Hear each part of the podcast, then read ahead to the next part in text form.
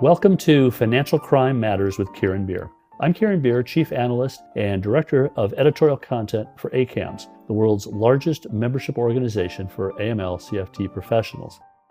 In this episode of Financial Crime Matters, I talk with Matis Mäeker, who has been a lawyer with the Estonian Financial Supervisory Authority since 2012 and head of the FSA's AML CFT department for the past two years. He has been responsible for, among other things, addressing the fallout from some of the scandals involving the laundering of funds out of the Russian Federation through the Baltic region. He is a member of the Moneyval Bureau and also an alternate member of the European Banking Authority Anti Money Laundering Standing Committee. With his colleague Andre Nõmm, Matis is the co author of the recently published AML compliance book, 150 Golden Rules, which is available in a number of places, including Amazon.com. I hope you enjoy the podcast and will subscribe to the series either on Apple Podcasts, Spotify, or SoundCloud. Here we go.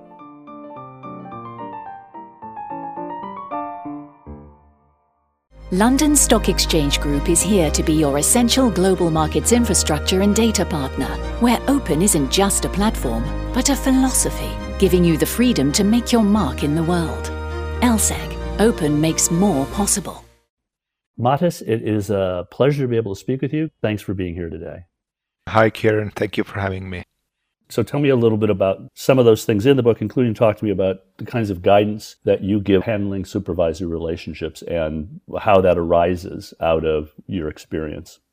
What we have seen is that there are a couple of things that supervised entities must always consider when they are communicating with the supervisor. They need to acknowledge that supervisors are always one step ahead if uh, supervisors ask uh, them something, they should expect that uh, the supervisor already knows the answer to the question. The second thing is that they should never tell a lie to a supervisor because uh, it will come out sooner or later.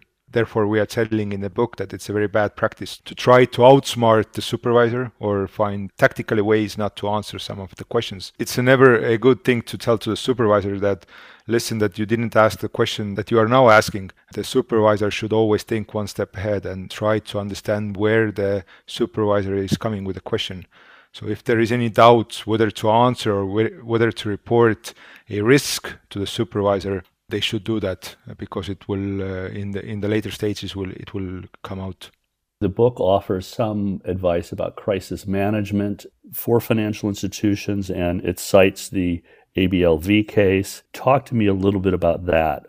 You go from let's be open with the supervisory authorities, they're ahead of you, don't try to second guess them. What about how to be prepared for a crisis and, and when do you know you're in crisis? Maybe ABLV didn't know soon enough that it was in crisis perhaps ABLV is not the, not the best case uh, because uh, there are there are cases where uh, where the, the financial institutions themselves are bad actors. I'm, I'm not telling that AB, ABLV is a bad actor, uh, but I'm saying that there is a difference between financial institutions that are uh, together with the criminals uh, or provide a conduit of the proceeds of crime. But then again, there are others that just come to the crisis because of wrong choices that they didn't know that they, they were doing at the right time.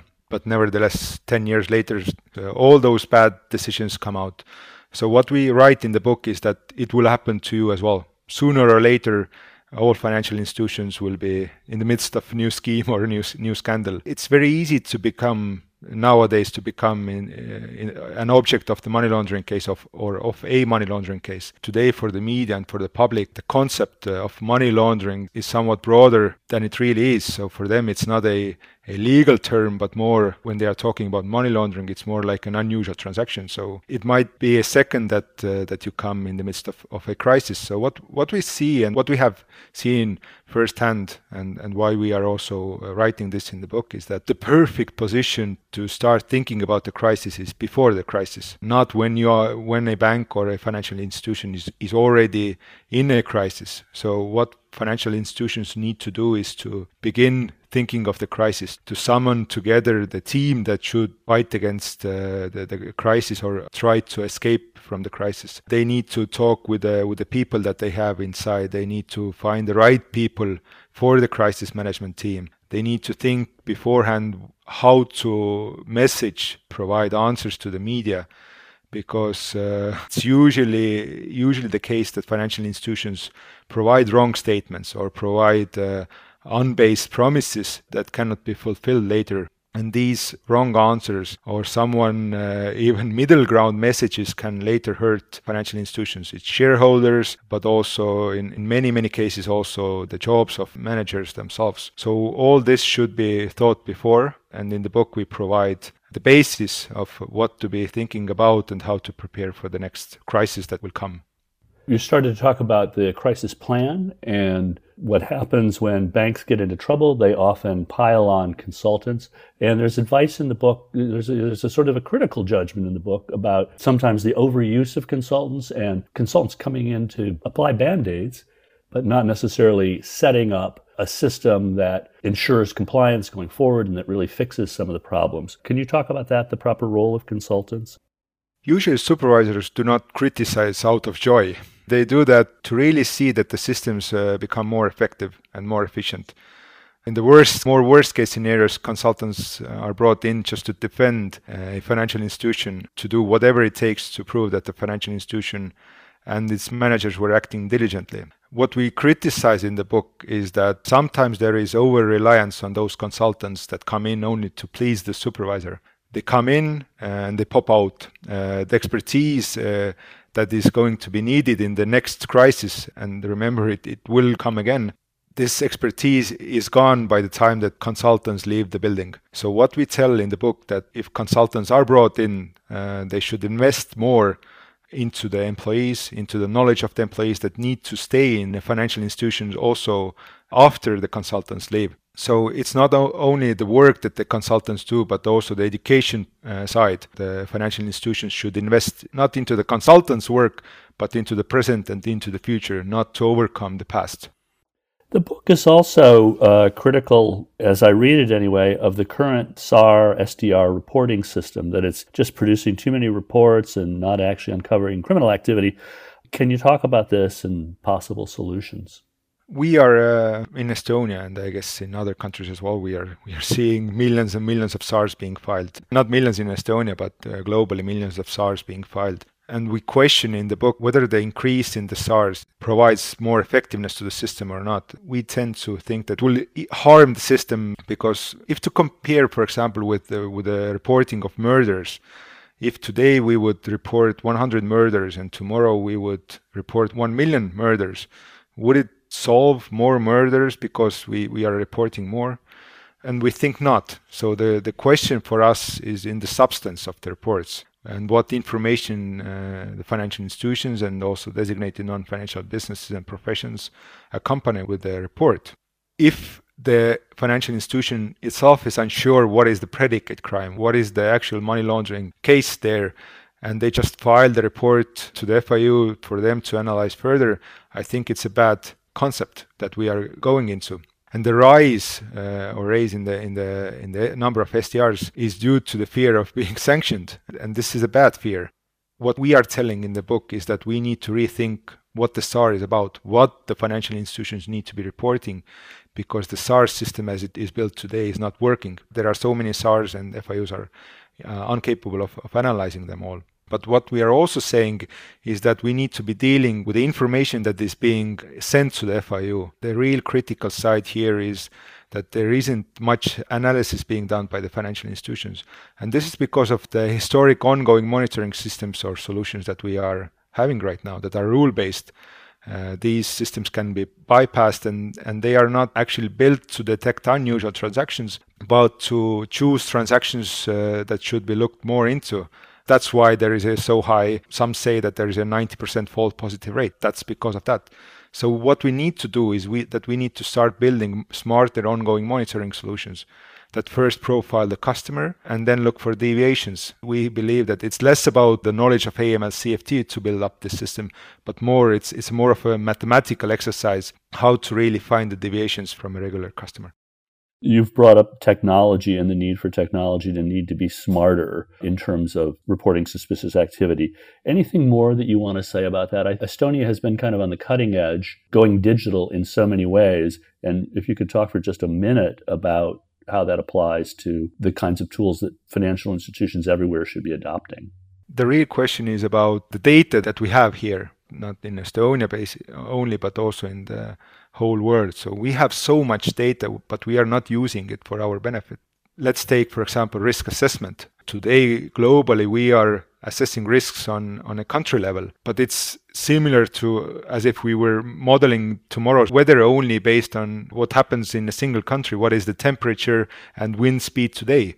What we should do at FSA, what we have started doing, is how to actually start assessing the risks, the new trends, because today we are not really in an investigative mode. We are reactive. Let's take, for example, the FinCEN files that the US is in the midst of. They are reactive of now building new systems, but we should be thinking not about the past, what happened five or 10 years ago, but what is happening right now.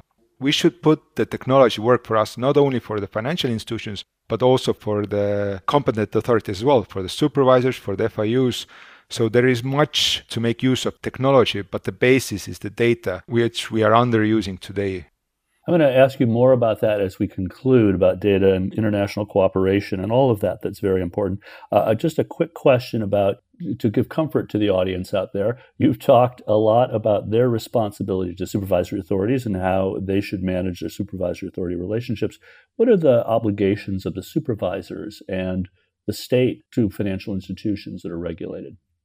First of all, I think uh, we need to be clear that today banks are criticized and they are rightfully criticized because they haven't been diligent. But what we don't do today that we don't criticize the supervisors, we don't criticize the law enforcement authorities that much. One of the points that we also make in the book is that we just cannot win the fight against uh, the financial crime and, and perpetrators only through financial system and, and only through supervisors. We should also be looking uh, at how to criminalize, how to prosecute those that actually launder money, those that actually uh, make those predicate crimes, how to confiscate the money that they have uh, generated from the proceeds uh, or from, from the crimes that they have committed. Because there is no downside for the criminals today.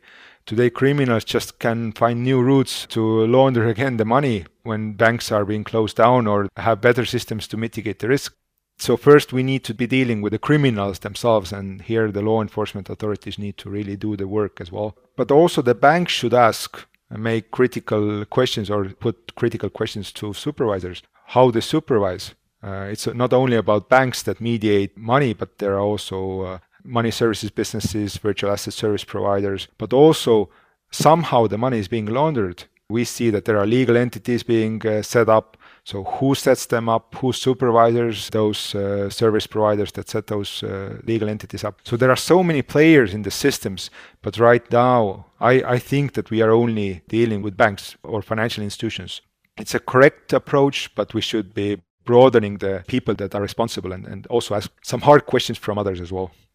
Let's just talk a little bit about how much the new approach to AML for Estonia began in 2014. There is dealing with the funds coming from Russia that are going through a Danske Bank branch in Estonia. And I think in, in, our conversations before, I think you said that that was a time in which, from then on, Estonia began to move very deliberately, be kind of maybe even a leader against money laundering and financial crime. Put it in perspective. Where's Estonia? What was what was gained during that time, and how is Estonia different and where are you going in terms of regulation and compliance? So first of all, I think there's a, a, critical uh, misconception here that in the media, everyone guesses that Estonia has been the first place for the money coming from Russia and, and the place to enter the Western world. Uh, but actually, also in the Danske Bank case, it was not because the majority of funds were already in the system.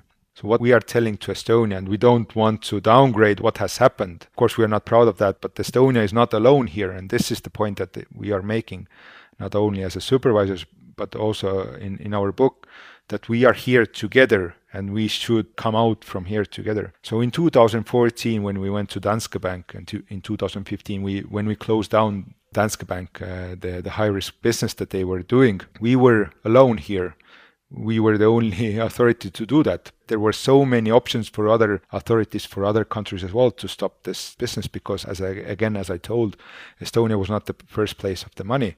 But what we have learned from here is first the tools that we need to have. How to analyze the risk. Previously, I was talking about the new solution that we have. Uh, it's the risk dashboard solution, as we as we call it. So on a monthly basis, we analyze the risks. Uh, we see new trends and we react on those new trends.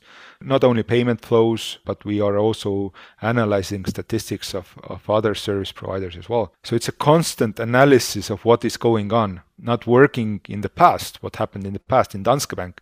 As I told it, it was already closed down five or now it's already six years ago. But to see what is there right now. So I think this is one of the things that we got out of this and one of the experience that we learned. And the other one is that countries are not working in isolation and we need to bring ourselves together as a, as a united force against the criminals because if we are only working country by country and working alone we will never win this fight so there needs to be more cooperation, uh, not only uh, on a supervisory level, but more, as I told previously, on, on analyzing the risks, where the actual threats are, to build the understanding more on the statistical basis.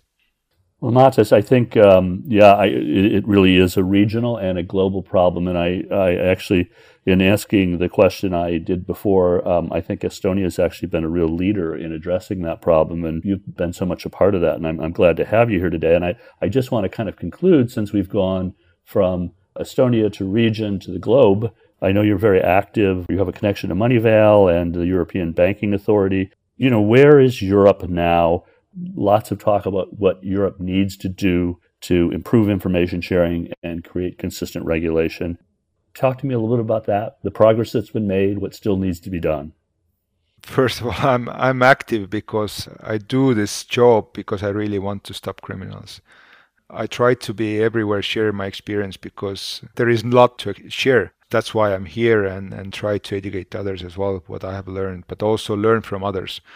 On the European level, what the European Commission is thinking right now is to have a single supervisory authority. But to me, more importantly, they are thinking how to bring the FIU or the FIUs into the, the larger picture. I truly support this idea because FSAs on their own, they don't have the right tools in their capacity because they don't have the intelligence information that the FIUs have if to bring this knowledge, uh, expertise together, the knowledge of the FIU and the FSA, and, and to have the intelligence and the experience and, and ethics to do the inspections in financial institutions together, I think we will have a better solution. Let's see how and where we end up in the European Union, whether there will be a single supervisory authority, whether they will work more closely with FIU, but I think it's a, it's a good uh, place to start. The European Banking Authority is is also settling in. Uh, they have the new mandate, uh, so I'm also positive here uh, with respect to the European Banking Authority. So let's let's see where we end up. But I think that on the European level, as I told so many times before, we need to be looking at the bigger picture, not to react on on single cases, but to see the future as well. Where are the risks? Where we need to be heading tomorrow? Where is actually our vulnerability? I think this is a critical issue as well not to only look at the threat side, but also looking at the vulnerability. So why are we still trailing the criminals? Is it because of the lack in financial institutions, in, in supervised entities, in law enforcement authorities, in FIUs? So where is this this system failing? And to enforce this part of the system. I'm optimistic. Otherwise, I wouldn't be working here at the FSA doing this. Well, Matas, thank you so much for taking time to talk to me. And I'm going to glom on to and take uh, hope from the optimistic note we've ended on. Thanks. Thank you. Thanks for listening to my conversation with Matas Mäeker, the head of the Estonian FSA's AML and CFT department. I hope you liked what you heard and will subscribe on Apple Podcasts or SoundCloud so that you'll get an alert for each new podcast that we do. Because financial crime matters to me and to you. See you next time.